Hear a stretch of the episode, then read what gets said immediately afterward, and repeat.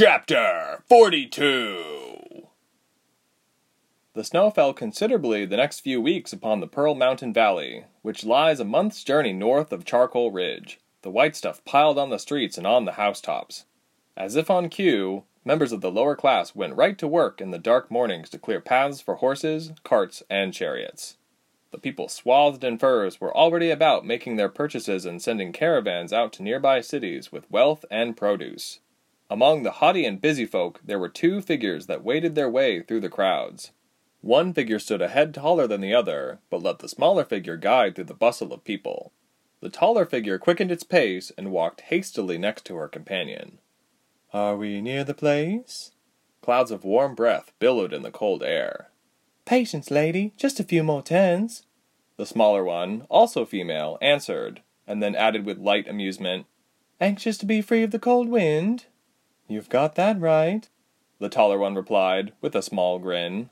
Don't fret, milady. We are at the place, the other said, resting a gloved hand on a bronze handle of a large wooden door. She pushed down upon the handle and the door swung inward. A warm rush of air brushed their rosy cheeks as they stepped in. The room was filled with the scent of roasted meats and cinnamon. The room was dimly lit with a few low lanterns and candles. There were round tables filling the room, some already occupied by others. They were murmuring to their companions in low tones. The shorter figure went and found a table off in another vacancy separated from the main room. The figure sat, without removing the long hood that hung over her face.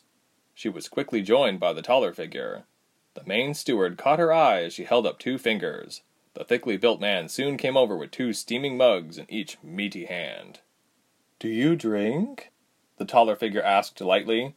I should have asked for your preferences before sitting. The smaller one smiled beneath her hood and drank in the beverage until she felt it pass through her body. It's times like this that I turn to drinking. The voice was childlike, but with a hard edge to it. A child growing up too quickly. The taller one gave a sigh as she pulled back her hood to reveal her kind face. Her pointy ears poked through the sea of brown hair. She kept her cloak fastened tight, but as she moved her arms to remove her mittens, the young figure could notice that the woman was wearing forest green skirt velvet and a simple piece of armor on top of a simple, long sleeved shirt made of thick cotton. A leather strap was strung across her chest, securing a container of arrows and her bow to her back.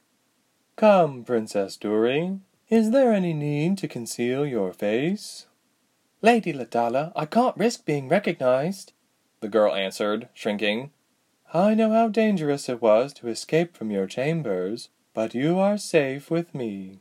Lady Ladala nodded with an assuring smile. Let's move to another place, then, the girl said, motioning to the dark corner diagonal from their spot. It was a round table with a dull candle with a thin curtain pulled to the side. Once they sat down with their drinks, Ladala yanked the curtains closed and darkened their little meeting area. The girl nodded and pulled off her hood and unpinned the clasp at her throat.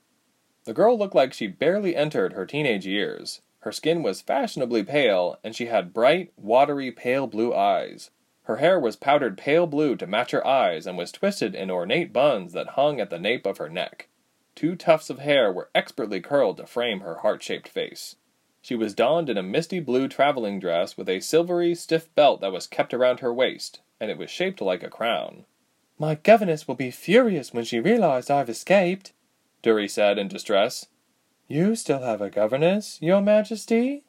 She was once my nanny, but now serves as my bodyguard. She's a woman I trust more than my own blood. Then let me get to my point quickly, and we can end this conversation as soon as we must. Dury, I've come to speak with you about your brother. We must do whatever we can so he is not corrupted by. Do not say his name, the girl hissed, holding her hands up. It's poison to my ears. Forgive me, Ladala said, bowing her head slightly in respect. But you know of whom I speak. Of course. I only mean to warn you that you must not let him control your brother any more. Ladala murmured. Your brother is the king, and his undoing will lead to the undoing of your realm. What will neighboring kingdoms do in retaliation? I sought you out for help, if I must remind you, Dury hissed as she whispered. Seth will refuse me. I'm his fourteen year old sister. He won't listen to a word I say. If he ever cared to hear my opinion, he would ask me where I heard such things, and that man would dismiss them all. I can't move in my own castle.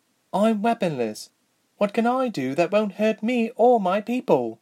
The pointy eared woman leaned over the table, closer to the girl. We need to work together to take out the Yildirims. I like the sound of that, but it sounds messy. It sounds risky. If you help us find a way into the castle, I can send help. We can make it look like you had no knowledge of the matter, but we still need your resources and support. Ladala said. I'll ensure you are safe. Dury squirmed uncomfortably on her bench. She put her hands around her cup and stared into the liquid. If your plan is to use that ice chanter girl to help me, it's too late, the princess whispered. She's already on their side. How do you know about Ilse? Ladala's question betrayed no emotion. We try to intercept incoming post whenever possible, the princess explained. Otherwise, we know nothing about what's going on. We're left in the dark about our own affairs. That must be incredibly frustrating, Ladala answered, putting a hand on Dury's. We'll find other ways to deliver messages back and forth for your convenience, your majesty. Please do, Dury replied. She thought quietly for a moment, then asked, Why are you so nice to me? You owe me absolutely nothing. Our world is far from perfect, Ladala explained. But I believe independent kingdoms and realms are more balanced than one cruel army ruling everyone. So what's our next move? Dury asked, smiling for the first time since they met. Ladala leaned over the table and began to explain. Dury's eyes widened as they continued to converse and exchange ideas. After much conversation, Dury nodded. Yes, I will follow through, she said. Then she raised her cup, and as the two toasted to their plans, Dury said, You can trust me, Lady Ladala.